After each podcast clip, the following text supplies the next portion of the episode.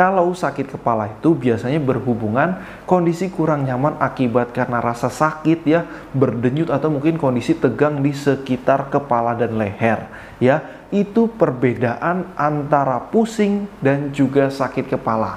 Oke, langsung saja kita bahas mengenai kondisi pusing.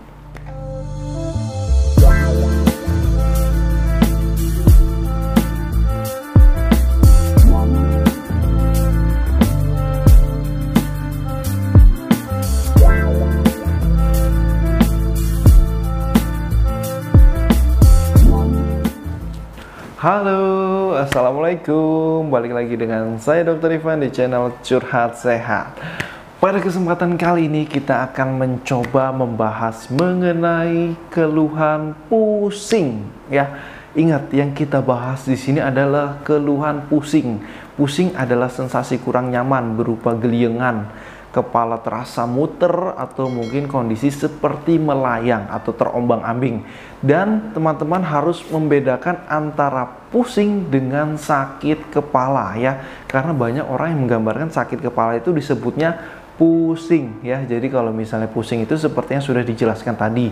Kalau sakit kepala itu biasanya berhubungan kondisi kurang nyaman akibat karena rasa sakit ya, berdenyut atau mungkin kondisi tegang di sekitar kepala dan leher ya. Itu perbedaan antara pusing dan juga sakit kepala. Oke, langsung saja kita bahas mengenai kondisi pusing. Jadi, yang namanya pusing itu bisa disebabkan oleh berbagai macam kondisi. Namun, yang akan kita bahas pada kondisi saat ini adalah beberapa penyebab pusing yang umum terjadi, baik itu anemia atau mungkin kurang darah, tekanan darah rendah, vertigo, dan mungkin beberapa penyebab pusing yang lain belum kita bahas pada kesempatan kali ini. Oke, jadi apa saja kondisi penyebab pusing dan apa saja ciri-ciri dari pusing itu sendiri, yuk kita bahas. Oke, jadi kalau yang namanya pusing itu memang bisa disebabkan oleh banyak penyebab. Yang pertama ya, pusing ini bisa disebabkan oleh kondisi anemia. Anemia ini adalah kondisi yang disebabkan oleh penurunan kadar Hb. Hb ini adalah hemoglobin di mana keping darah merah yang memiliki fungsi untuk mengangkat oksigen atau menyalurkan oksigen ke seluruh jaringan tubuh termasuk ke dalam otak. Jadi kalau misalnya HB-nya rendah atau mungkin anemia ya anemia HB-nya rendah terus abis itu yang ngangkut oksigen itu nggak ada maka beberapa sel tubuh termasuk otak ya itu bisa mengalami kekurangan oksigen. Oleh karena itu ketika orang anemia bisa menyebabkan kondisi pusing. Selain daripada pusing bisa juga disertai oleh kondisi letih, lesu, lemas, lebay ya. Jadi itu beberapa contoh dari ciri-ciri kondisi pusing yang disebabkan oleh anemia. Selain daripada anemia, yang kedua, kondisi pusing juga bisa disebabkan oleh kondisi hipoglikemia hipoglikemia adalah kondisi kekurangan gula darah atau gula di dalam darah. Kondisi hipoglikemia ini menyebabkan kondisi kekurangan energi pada beberapa tubuh termasuk juga otak tadi ya.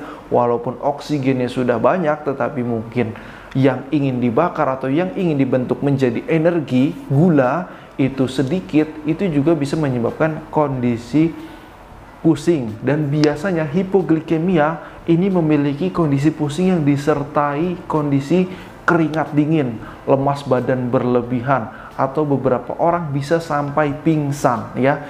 Jadi kondisi pusing akibat hipoglikemia ini juga cukup berbahaya. Jadi harus waspada dan kondisi pusing akibat hipoglikemia ini banyak terjadi pada orang-orang yang mengalami kencing manis atau DM ya, diabetes mellitus di mana beberapa obat pada DM ini atau mungkin obat kencing manis memang bisa menyebabkan kondisi hipoglikemia. Jadi bagi kalian atau keluarga kalian yang memiliki DM atau mungkin kencing manis maka itu harus berhati-hati karena obat DM atau mungkin obat kencing manis yang tidak sesuai dengan dosis bisa menyebabkan kondisi hipoglikemia dan hipoglikemia ini bisa berbahaya ya saya sebutkan dua kali biar tidak salah dalam mengkonsumsi obat kencing manis atau obat DM ya. Selain daripada itu, yang ketiga, kondisi pusing juga bisa disebabkan oleh kondisi vertigo.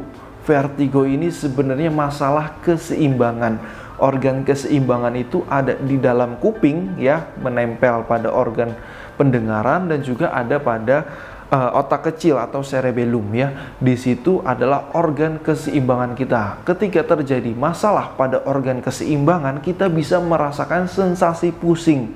Dan sensasi pusing ini biasanya cukup khas ya. Ada kondisi pusing akibat vertigo yang juga disertai dengan mual ya. Jadi mualnya itu cukup hebat tetapi yang bersangkutan ini tidak bisa muntah. Selain daripada itu, kondisi pusing pada vertigo ini juga biasanya berhubungan pada kondisi perubahan posisi. Jadi ketika yang bersangkutan itu mungkin dari tiduran atau mungkin dari duduk ya mau berdiri itu biasanya langsung geliang, langsung pusing, langsung rasanya berputar disertai rasa mual walaupun ada yang mengalami muntah, ada yang tidak mengalami muntah. Itu merupakan beberapa ciri khas dari kondisi pusing akibat vertigo. Dan selain daripada itu, beberapa jenis vertigo juga bisa berhubungan pada kondisi gangguan pendengaran, baik itu penurunan dari kemampuan mendengar ataupun terjadinya tinnitus. Tinnitus itu ada rasa berdenging atau rasa berdengung pada telinga yang disertai dengan kondisi pusing geliengan. Dan itulah beberapa contoh dari penyebab kondisi pusing. Dan yang terakhir, kondisi pusing juga bisa disebabkan oleh karena kekurangan nutrisi atau mungkin juga oleh karena penurunan tekanan darah. Tetapi kondisi pusing yang ini tidak terlalu khas dan juga e, sifat dari yang dianggap penurunan tekanan darah itu sifatnya relatif. Ada beberapa orang yang mungkin tekanan darahnya itu 90 per 60 tetapi tidak ada masalah karena memang biasanya segitu. Tetapi ada juga orang yang mungkin biasanya tinggi dan ketika tekanan darahnya menjadi 90 per 60 kondisi itu bisa menyebabkan kondisi pusing dan hal tersebut bisa dianggap sebagai hipotensi atau mungkin tekanan darah rendah. Itulah beberapa penyebab atau mungkin pencetus terjadinya kondisi pusing. Maka apa yang harus dilakukan, Dok? Jadi, misalnya terjadi kondisi pusing, yang pertama bisa kita lakukan adalah untuk istirahat dulu ya.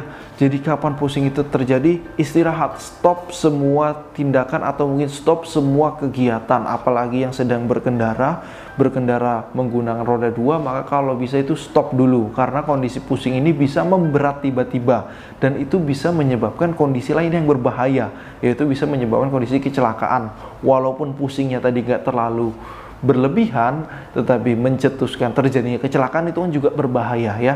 Jadi yang pertama itu adalah stop semua kegiatan langsung istirahat. Jika memungkinkan lakukan rebahan atau mungkin tiduran dulu, pejamkan mata Anda ya bukan hipnotis ya, pejamkan mata Anda ya. Dan ini bisa mengurangi kondisi pusing yang disebabkan oleh beberapa kondisi seperti vertigo atau mungkin tekanan darah rendah dan juga beberapa kondisi pusing lain yang sifatnya ringan. Yang ketiga, jika kita sudah berhenti aktivitas, kita sudah rebahan tetapi mungkin masih mengalami pusing, cobalah untuk mengkonsumsi beberapa makanan yang sifatnya manis atau mungkin minum teh manis ya yang biasa dikasih sama PMR tuh kalau di sekolah-sekolah ya. Uh, di UKS itu kalau apa pun pusingnya pokoknya minum teh manis itu sebenarnya nggak salah ya. Jadi uh, kondisi pusing kan tadi bisa disebabkan oleh hipoglikemik atau mungkin kondisi kurang gula jadi kalau misalnya kita berikan teh manis atau mungkin minuman yang sifatnya manis ini bisa membantu meringankan kondisi hipoglikemik itu sendiri. Dan apabila beberapa saran yang sudah dijelaskan tadi belum bisa meringankan pusing atau mungkin pusing juga disertai oleh kondisi mual hebat ya atau mungkin keringat dingin, lemas badan yang berlebihan, maka segeralah minta bantuan ya. Yang keempat ini bukan langsung ke IGD, tetapi segeralah minta bantuan ya karena kondisi pusing yang disebabkan oleh beberapa hal yang cukup berat, ini bisa saja membuat Anda tidak sampai UGD kalau misalnya Anda berjalan sendiri. Jadi yang keempat itu segeralah minta bantuan dan yang kelima mintalah untuk diantar ke pusat kesehatan terdekat. Mungkin dalam hal ini kita bisa ke instalasi gawat darurat untuk dilakukan pemeriksaan lebih lanjut dan juga dilakukan penanganan baik itu penanganan sementara atau mungkin penanganan yang lebih advance ya. Jadi itulah beberapa masalah yang bisa kita bahas mengenai pusing baik itu penyebab pusing, pencetus pusing ataupun juga penanganan-penanganan mulai dari yang awal sampai yang lebih lanjut mengenai kondisi pusing. Semoga pembahasan ini bisa bermanfaat dan juga silahkan like dan share karena hal tersebut bisa berarti bagi kami dan juga jangan segan untuk berdiskusi di kolom komentar apabila ada pertanyaan lain yang ingin Anda tanyakan atau mungkin ada informasi lain yang ingin Anda diskusikan. Ya, Kurang lebihnya saya mohon maaf. Wassalamualaikum warahmatullahi wabarakatuh.